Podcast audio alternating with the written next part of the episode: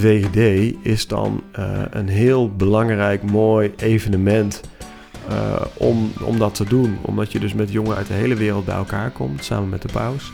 En letterlijk dat met elkaar het gesprek aangaat. Dat je met elkaar op reis gaat, dat je die pelgrimstocht gaat doen. Dit is een podcast van katholiekleven.nl. Vandaag spreken we met Bob Wegkamp.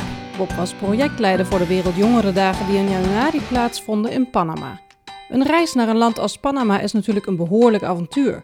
In deze podcast vertelt Bob over deze WJD met ruim 100 deelnemers die 2 weken in Panama waren.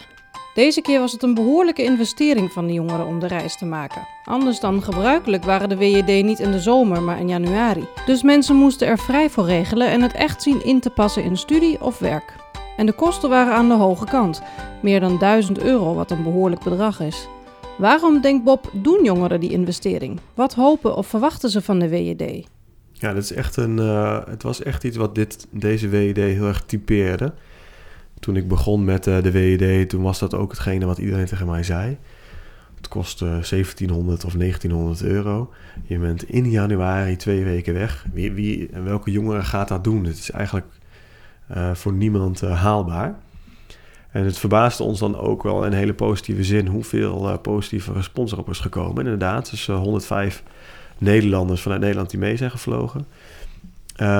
Wat je eigenlijk ziet is dat velen al een WJD hadden meegemaakt. Dus er is een groep die al naar een WJD of al naar meerdere WJD's is geweest en eigenlijk zo enthousiast thuis is gekomen dat gewoon zeggen: ik moet gewoon weer per se naar de WJD, zeg maar.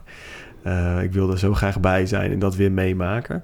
Dat was een substantiële groep. En die zeggen dan gewoon, oké, ik ga gewoon alles op alles zetten om daarheen te gaan. En dan vrij vragen, geld sparen en dan ga ik er gewoon naartoe. En dan heb je ook een aantal jongeren die toevallig dan bijvoorbeeld in januari wat vrij hadden. Of juist even een tussenjaar of die dus wat meer middelen hadden. Die toevallig tijd hadden en dan denken: oh, wat een leuk avontuur naar Panama en de WJD, dat spreekt ze wel aan. Dus ja, die groepen. De eerste is wel de grootste groep. Ja. Maar wat verwachten mensen dan van de Wereldjongerendagen? Wat je veel hoort van de jongeren is dat ze de ontmoeting met de anderen, met andere gelovigen uit andere landen, dat iets is wat ze heel erg op prijs stellen. Dat ze dat heel erg willen. Dus dat is een van de dingen die heel erg terugkomt. Die we ook bijvoorbeeld in onze evaluatie hebben ook gevraagd van: waarom ben je nou naar de WJD gegaan? En een grote groep zegt vanwege de ontmoeting met andere gelovigen uit andere landen. De ervaring is toch dat je in Nederland ben je bijzonder als je katholiek bent. In Nederland ben je vaak in je dorp, in je stad, in je studie, op je werk, ben je vaak de enige die katholiek is. En dat is iets waar ze volgens mij allemaal wel goed mee om kunnen gaan. Maar toch is het wel heel bijzonder om anderen te ontmoeten waarbij je gewoon het gevoel hebt: hey, ik ben niet gek. Ik ben toch niet de enige die gelooft. Het is juist heel normaal. Zeker bijvoorbeeld in een land als Panama. Het is heel normaal om gelovig te zijn en jong te zijn. En daar iets mee te doen en daarmee aan de slag te willen gaan. Ik denk dat een grote groep van de jongeren, wat je hoort, is dat ze toch wel enige betrokkenheid bij de kerk hebben. Dat ze bij een jongere groep betrokken zijn, of bij de landelijke jongerengroep, of bij een groep in een bisdom. Dat hoor je toch wel vrij veel. En dat er een groepje is die elkaar daarvan herkent. Dat zijn dan niet jongeren die... Ja, ik zou ze niet zeggen dat ze nou...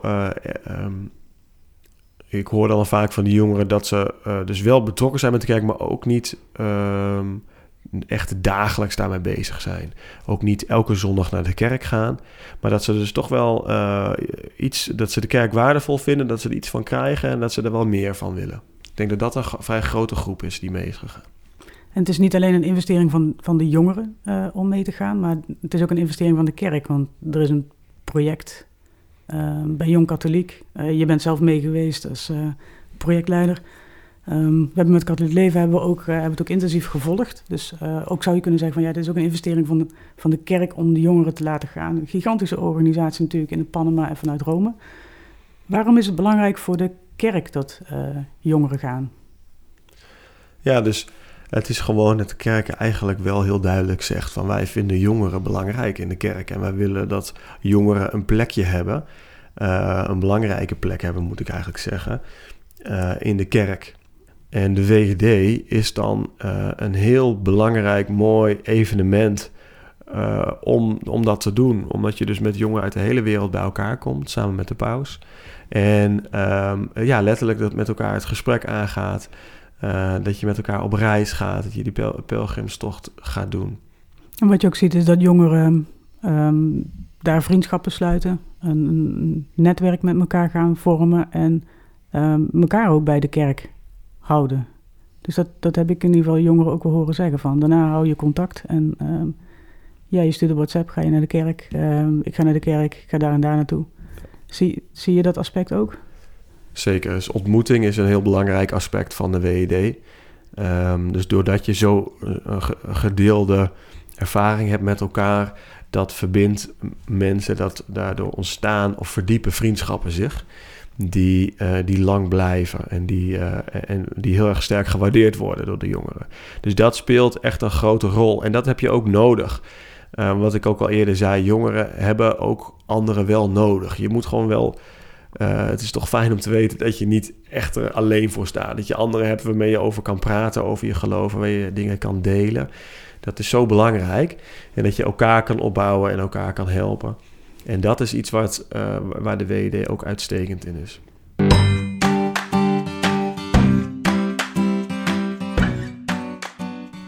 Het is wel leuk om, denk ik, concreet te vertellen is dat wij...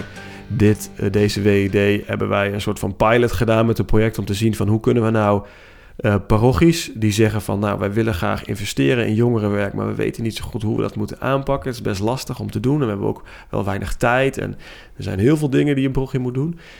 Dat we die kijken van hoe kunnen we dat nou daar een brug mee slaan met de Wereldjongerendagen. Dus wat we gedaan hebben, we een aantal parochies benaderd en gezegd van nou... Als jullie nou 1 jongere uit je parochie meesturen naar de WJD. Wij maken een hele mooie reis.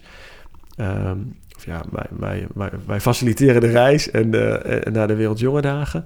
En wij denken dat de jongere terugkomt en dat het een investering is in deze individuele jongeren. En dat is het op zich al alles waard, dus dat je investeert in 1 jongere. Maar het is denk ik ook een investering in de parochie. Want als die terugkomt gaan we gewoon vragen aan de jongeren om concreet een aantal dingen te doen. Dus je sponsort de reis, de jongen hoeft niet te betalen, maar bij terugkomst of van tevoren spreek je wel bepaalde dingen af die de jongere dan in de parochie gaat doen. Dus ten eerste bijvoorbeeld, de jongere vertelt in de parochie over wat hij heeft meegemaakt. Dus je slaat een brug met de andere parochianen, die worden meegenomen eigenlijk in wat de jongere heeft gedaan. En we vragen ook gewoon om te helpen, om tijd in de kerk te steken. Nou, even kort, dat is wat het project, wat ons idee was. En dat hebben we uiteindelijk in 5 parochies gedaan. Er zijn 6 jongeren meegestuurd. En dat was heel positief. En omdat je dus merkt dat... Ik sprak een van de kapelaans die dit in een van de parochies had geleid en georganiseerd. En ik vroeg hem eens uiteindelijk van, nou, hoe kijkt u er nou op terug dat u dit gedaan heeft? En hij zei dat hij dat heel waardevol had gevonden als parochie. Hij had zichzelf eigenlijk ook wel verbaasd dat het zo dat een parochiebestuur had gezegd van nee, dat is goed, dat doen we wel. We betalen dat gewoon, die kleine 2000 euro, die betalen we gewoon voor de jongen. Dat willen we, dat vinden we belangrijk. Dus ook dat laat weer zien dat er dus echt parochies zijn die zeggen daar gaan we voor. Dat vinden we belangrijk. En hij zei nou, er waren dus 4 parochies in de buurt van elkaar. Die jongeren hebben elkaar echt gevonden. Die groep vormde zich. Hele diverse jongeren die elkaar nog niet echt goed kenden van tevoren. En achteraf zijn ze dus bij 3 verschillende parochies ook langs gegaan als groepje. In die parochie zijn ze langs gegaan om te vertellen over wat ze hebben meegemaakt. En ik zei, nou, het zal nog wel lastig zijn geweest om de jongeren... om dat voor elkaar te krijgen dat die jongeren dan op zondag naar een van de parochies gaan. Zeiden nee, helemaal niet. Ze wilden dat graag. Ze vonden het zo leuk om op een zondag ergens naar een kerk, na de mis, te vertellen over wat ze hadden meegemaakt. En dat ze versterkten elkaar. Nou, dat is heel bijzonder om te zien dat er dus... dat zij dus heel graag over de WJD willen vertellen, over hun ervaring. En dat ze zich dus nu ook inzetten. De een is acolyt, de ander zit bij de kindercatechesegroep, de ander zit bij de jongerengroep. Ze doen allemaal hele diverse dingen. Er is ook uit een andere parochie een jongere die gewoon in de tuin heeft geholpen. En er is een jongere die nu zijn ze bezig met een project om te kijken of ze niet 1 keer in de week kunnen voetballen op een lokaal pleintje, om contact te maken met mensen uit de buurt. Dus er ontstaat heel wat concrete projecten van deze 6... Nou, we hebben ze ambassadeurs genoemd, parochie-ambassadeurs. Dus ik denk dat dit een heel goed voorbeeld is van waar je ziet aan de ene kant dat het de kerk dus echt belangrijk vindt om te investeren in jongeren, en wat het dus ook op korte termijn al, ja, wat het kan opleveren. Zij hebben elkaar gevonden, die 4 jongeren, en gaan dus nu al met elkaar op weg. Die parochie zitten redelijk dicht bij elkaar. En ze zetten zich nu in. Wat maakte tijdens deze WJD nog de meeste indruk op de deelnemers? Maar niet alleen op de deelnemers, ook op Bob zelf. Want eigenlijk verschilt er niet zoveel in leeftijd van de jongeren die hieraan deelnemen. Wat je eigenlijk het meeste hoort van de deelnemers, en dat deel ik zelf ook persoonlijk heel erg, is de gastvrijheid en de ontvangst die we in Panama van de Panamezen hebben gehad. We kwamen aan. In Panama kwam een vliegtuig uit, hebben een hele lange reis gehad. We hebben echt met de eerste groep via Turkije en Colombia gevlogen. Heel lang onderweg gehad, niet geslapen. En we kwamen daar laat aan. Hoe laat was het? 12 uur 's nachts, denk ik, donker. En er stond nou wel 1500 man. Het halve dorp stond daar op de dorpsplein met vuurwerk en een band met live muziek. En allemaal hadden ze lampjes en waren ze aan het zingen en aan het dansen. Het was zo bizar voor ons. We hadden hadden ons ingesteld op dat daar alleen onze gastgezinnen zouden zijn. En dat je dan zou horen, oké, dit is je gastgezin, hier, ga maar heen. Maar het was zo totaal anders. Dat waren we echt door weggeblazen. Dus je zag iedereen echt moe en een beetje zip in de bus zitten, heel stil. En daarna was iedereen helemaal opgebloeid. We hebben ook nog samen misgevierd, want het was zondag. We hadden zaterdag en zondag gereisd. En dat was een heel bijzondere ervaring. En dat is heel typerend, denk ik, voor de reis geweest. Dat zegt heel veel over hoe we het hebben meegemaakt. Dat we komen daar binnen als Nederlanders die toch wat gereserveerd zijn. We zijn toch als volk wat, ik weet niet hoe ik het zou moeten omschrijven. Maar we zijn niet per se een heel open, vrolijk. Niet op de manier zoals de Panamezen dat zijn. En je merkt dat dat ontvangst en dan in de gastgezinnen komen en hoe blij de Panamezen zijn om je te ontvangen, hoe trots ze zijn op hun land en op hun huis, terwijl wij dat onterecht zouden vinden. Wij zien hun huis en denken, ik zou me schamen om hier mensen te ontvangen, en zij zijn super trots. Ze zeggen, hier wonen we, kom, fijn, mooi dat je er bent. En je ziet dus dat de jongeren daarvan ook, ja, openbloeien, ik weet niet of dat het goede woord is, maar dat ze dat het heel veel indruk maakt, dat raakt. En dat die cultuurclash, zeg maar, dat is hetgene wat het meeste indruk heeft gemaakt, denk ik, voor de grootste groep. En dat is het ook voor mij persoonlijk. Ik heb gekozen, van tevoren was heel erg de vraag van wat doen we als kernteam? Gaan wij in gastgezinnen of gaan wij vragen dat wij bijvoorbeeld in de buurt van de locatie met elkaar slapen? Dat organisatorisch is dat veel praktischer. Dat je niet in een gastgezin zit, maar dat je gewoon bij elkaar zit en dat je dingen kan organiseren, dat je kan gaan en staan waar je wil. Maar uiteindelijk hebben we er toch voor gekozen, omdat we merkten dat de Panamezen wilden heel graag zoveel mogelijk mensen in gastgezinnen. Dus die wilden heel graag dat het kernteam ook in gastgezinnen zouden zitten. En hebben we gezegd, nee, is goed, dan doen we dat. Dus ik zat persoonlijk, want we hadden met een oneven aantal, en we waren per tweetal, uiteindelijk zat ik alleen in een gastgezin, want ik wilde dat anderen niet aandoen. Dus dat was echt wel bijzonder. Soms was het heel onpraktisch, want dan moet je dingen regelen, maar tegelijkertijd verwacht een gastgezin ook heel veel van je. Je moet toch komen en ze willen dingen met je doen en je dingen laten zien. Dus soms leverde dat een beetje spanning op. Maar ja, achteraf is dat dus voor mij persoonlijk wel hetgene wat het meeste indruk heeft gemaakt. Is dat je bij iemand slaapt in het huisje. Ze maken een kamer vrij. Ze gaan allemaal met elkaar in de kamer slapen, want ze hebben dan vaak maar 2 of 3 kamers. Dus de rest gaat allemaal bij elkaar op de kamer.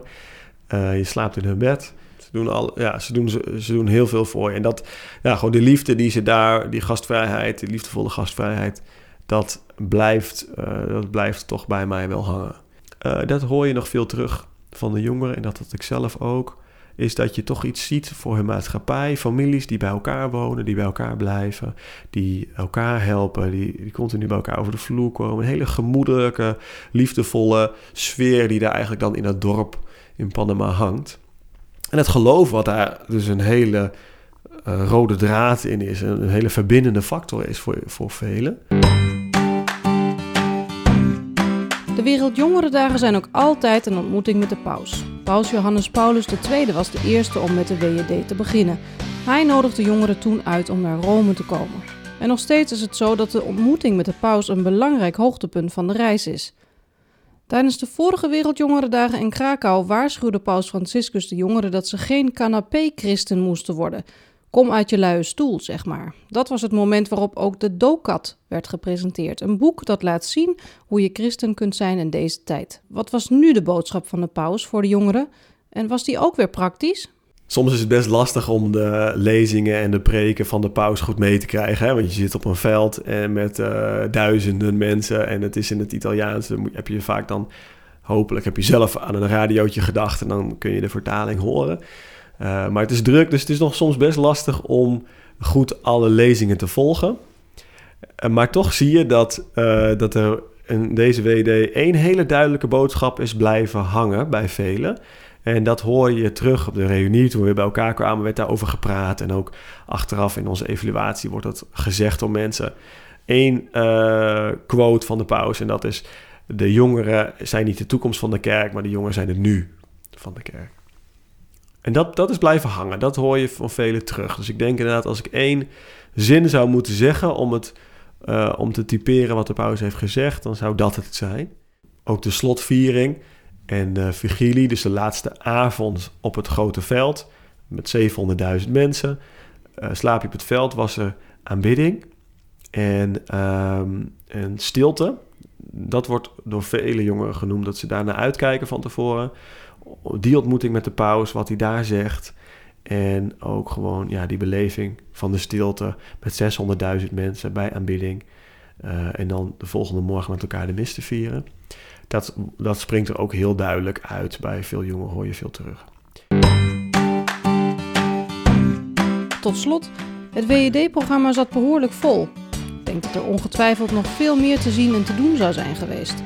Als Bob deze WJD nog een keer over zou kunnen doen, of gewoon nog een keer 2 weken naar Panama zou kunnen, wat zou hij dan nog willen zien of doen?